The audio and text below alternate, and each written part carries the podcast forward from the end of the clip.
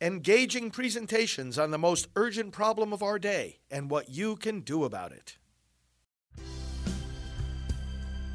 Now, the End Abortion Podcast by Priests for Life.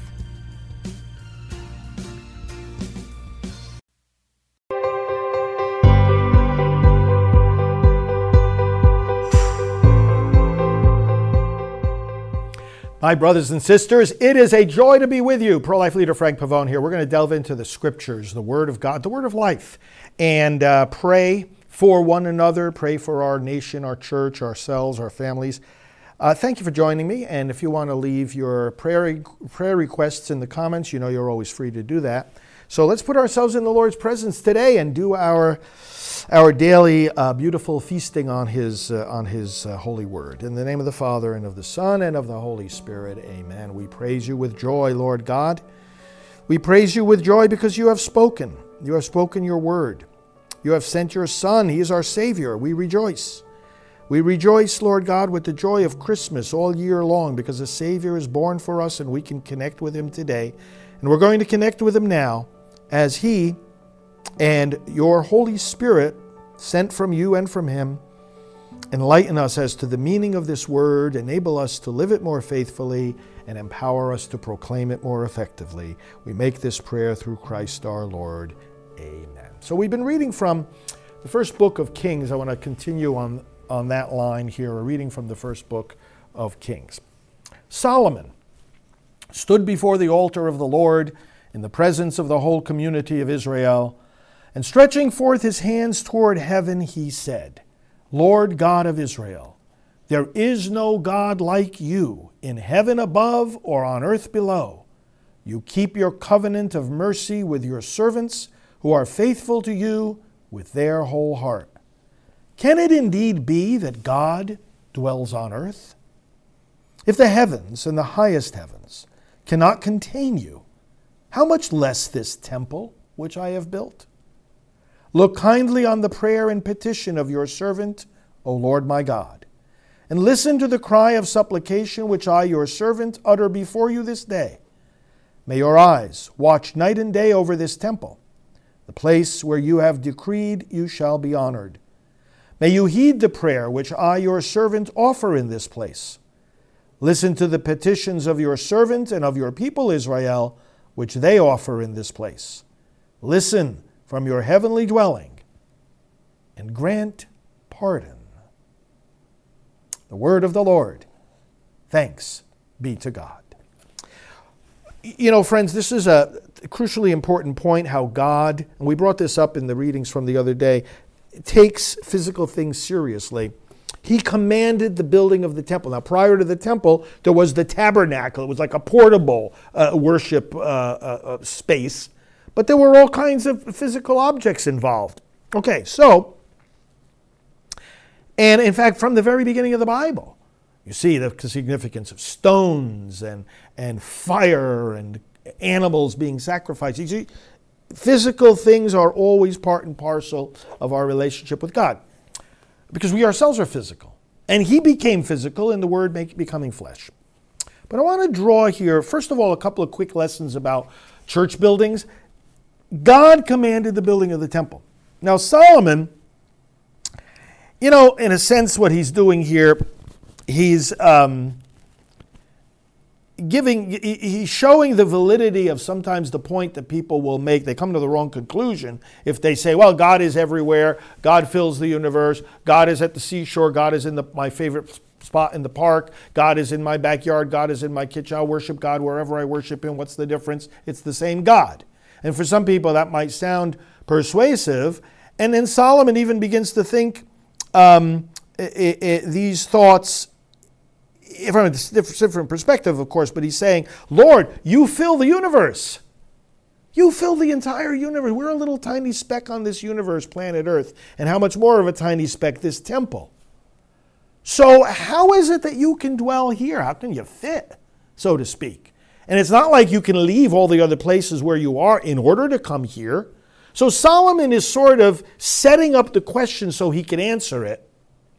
He's marveling at a mystery before he gives that part of the mystery which he's there to, to emphasize. And he says, How can this be? He's contrasting the spiritual nature of God with the physical temple. He's contrasting, the omnipresence of God, he's everywhere, with one specific place. And here's how he answers it it's very simple. It's very simple. He says that this is the temple that I, Solomon, have built. So, in a sense, his declaration here, well, like his question, Lord, you're the God of the whole universe. How can this be? Is a declaration of humility. Who am I? I built this temple, but you're the God of, you built the universe, okay, and occupies the universe. But then, here's the key. He says, Lord, watch over this temple. Why? Because this is the place you have decreed you shall be honored. Crucially important verse. Solomon's prayer Lord, this is the place that you decreed the people should honor you. You, you. You're commanding us to come to this place. Yes, we know that you're everywhere. Yes, we know you're at the seashore, you're on the lake. You're, you're in our homes. You're in our hearts, for goodness sake. But, but this is not a reason to get rid of formal religion or church buildings. God has the, this God who's everywhere, this God who's in your heart. Does he ever tell you in your heart how he wants you to worship him? See, this is the this is the challenge we have to give lovingly, gently to those who say, "Oh, I don't want to go to church. I don't have to go to church." Oh, after all, God is with me in my heart and in my home. Well, but of course he is. But that's not the point. Does he want does it's is it about the way that you want to worship him or does he have a preference? Is it about how you're going to decide to, to, to, encounter God or how He decrees He wants to be encountered? He's not saying, don't find me in your heart, in your home, on the seashore. He's saying, I constructed a temple, and that's where I want to be found. Now, we can take this on another level. You know, I was looking at this reading. You can read this reading and think of the human body when you think of the temple. Because let's go here for a moment, but for 1 Corinthians chapter 6, the body is for the Lord, the Lord is for the body. God raised up the Lord, he will also raise us up by his power. Do you not know that your bodies are members of Christ? Do you not know, he says a little further, that your body is a temple of the Holy Spirit within you, whom you have from God? Okay. Now listen to this passage again and think of the human body, the temple of God, where Solomon is talking about the physical temple. Can it be in God, indeed that God dwells on earth?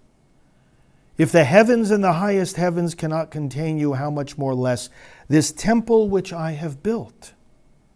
Look kindly, O Lord, on our prayer.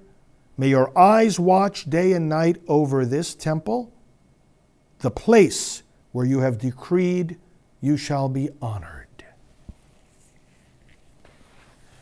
Look kindly, O God, on this temple, the temple of the human body, the human person, where you have decreed you shall be honored. Paul says, offer your bodies as a pleasing sacrifice to God. He has commanded that he be honored in the human body that the human body not be given, like Paul writes in 1 Corinthians 6, not be given over to immorality, but to the Lord, to whom the body belongs, and in which the Lord, the Holy Spirit, resides. He has commanded that he be worshiped here in the body, that our bodies glorify him that we remain pure and strong, that we care for our health, and that we care for the bodies of one another, and that we do not tear them apart by violence, including the violence of abortion. I have commanded that I be worshiped here. When we worship God in the human body, we're not just worshiping Him in our body by keeping in a state of grace, urging Him to come to us, making sure we're receiving the sacraments, making sure we're taking care of our health but we honor him in the sacred temple of the bodies of one another. And especially in the sacred temple of the bodies of our unborn children, The opposite of worship, the opposite of honoring them, the opposite of the decree of God is when we take a knife and chop them apart. May your eyes, Solomon prays, watch day and night over this temple. Listen to the petitions of your servant and your people which they offer in this place. We offer petitions. We offer praise in our bodies. We lift up our hands like this to the Lord. We offer petitions in our bodies. We bow. We join our hands. We genuflect. Sometimes we prostrate on the ground in adoration of the Almighty One. He wants to worship us to worship Him in our bodies, and He wants us to worship Him in our churches as well. Yes, He wants us to find Him everywhere we go. Where can I flee from your presence? Psalm 139 says. If I go to the farthest end of the sea, you are there. You were even there in the secret place when I was being formed in the womb. Lord, I cannot even escape from your presence if I wanted to, but I don't want to. So, yes, He wants us to worship Him everywhere. But He also has very specific commands, very specific duties that He places on us, both of old and also in the new covenant. If you do not eat my flesh and drink my blood, you have no life in you. We've got to participate in the Eucharist. God is because not because it's our big idea or it brings us convenience or pleasure. What does our convenience or pleasure have to do with worship? See, this is the weirdest thing. There are people who don't want to go to church and don't want to receive the sacraments. It's like you're saying on the one hand you want to worship God, and, and then you're saying on the other hand, but what matters most is the way I want to do it. You see the contradiction? I, I want to worship God. I'll worship Him right here. In other words, I want to worship you, Lord, but I'm going to do it my way. Well, you've forgotten the meaning of the word worship. Worshiping means God is in the center, God decides. And you don't tell God, here's how I want to do it. You ask God how He wants you to do it. And you ask Him how He wants you to honor Him in the temple of the human body starting with our respect for those tiniest of bodies, those most defenseless, our brothers and sisters in the womb. Amen. Let's pray, friends. Father, we lift up to you uh, all the prayer intentions being, being mentioned and being held in our hearts. We, we repent of our sins, bring forgiveness where it is needed. Lord, bring back on the path of virtue those who have strayed, so many people we know that are not practicing their faith and give wisdom to the people who are just still, still searching for you. Bring an end to abortion in our midst. Bring victory in these elections. Bring wisdom to the voters. And now, Lord God, bring peace and salvation to us as we invoke you in the way that Jesus taught us. Our Father, who art in heaven, hallowed be thy name. Thy kingdom come, thy will be done on earth as it is in heaven. Give us this day our daily bread and forgive us our trespasses, as we forgive those who trespass against us. And lead us not into temptation, but deliver us from evil. For thine is the kingdom, and the power, and the glory, forever and ever. Amen. We pray to our Heavenly Mother, Hail Mary, full of grace, the Lord is with thee. Blessed art thou among women, and blessed is the fruit of thy womb, Jesus. Holy Mary, Mother of God, pray for us sinners now and at the hour of our death. Amen. Glory be to the Father, and to the Son, and to the Holy Spirit, as it was in the beginning, is now, and will be forever. Amen. Friends, thank you for bringing others in. Let other people know about these broadcasts. I'm sure there's many people that would love this, but they don't know about it you can be the bridge. I appreciate you doing that. Let's keep connected on social media at FR Frank Pavone. That's at FR Frank Pavone on all the platforms. And we'll talk to you soon. Hello, I'm Dr. Alveda King, board member of Priest for Life. More money is being spent in America to kill babies in the womb than to save them. Together, we need to change that, and today I want to invite you to support our work at Priest for Life. Why ours rather than other groups? because we have a unique team that helps lead in every arena of the fight against abortion, and we activate the churches where you find people who are most likely to get involved in that fight. To awaken a pastor about abortion is to awaken thousands of people he serves. We do not receive church funding or government grants. We rely on you for individual donations. We have a very high evaluation among charities and top security on our donation site, prolifegift.org. You can go there for a one time gift or to become a monthly donor, or you can call us at 321 500 1000.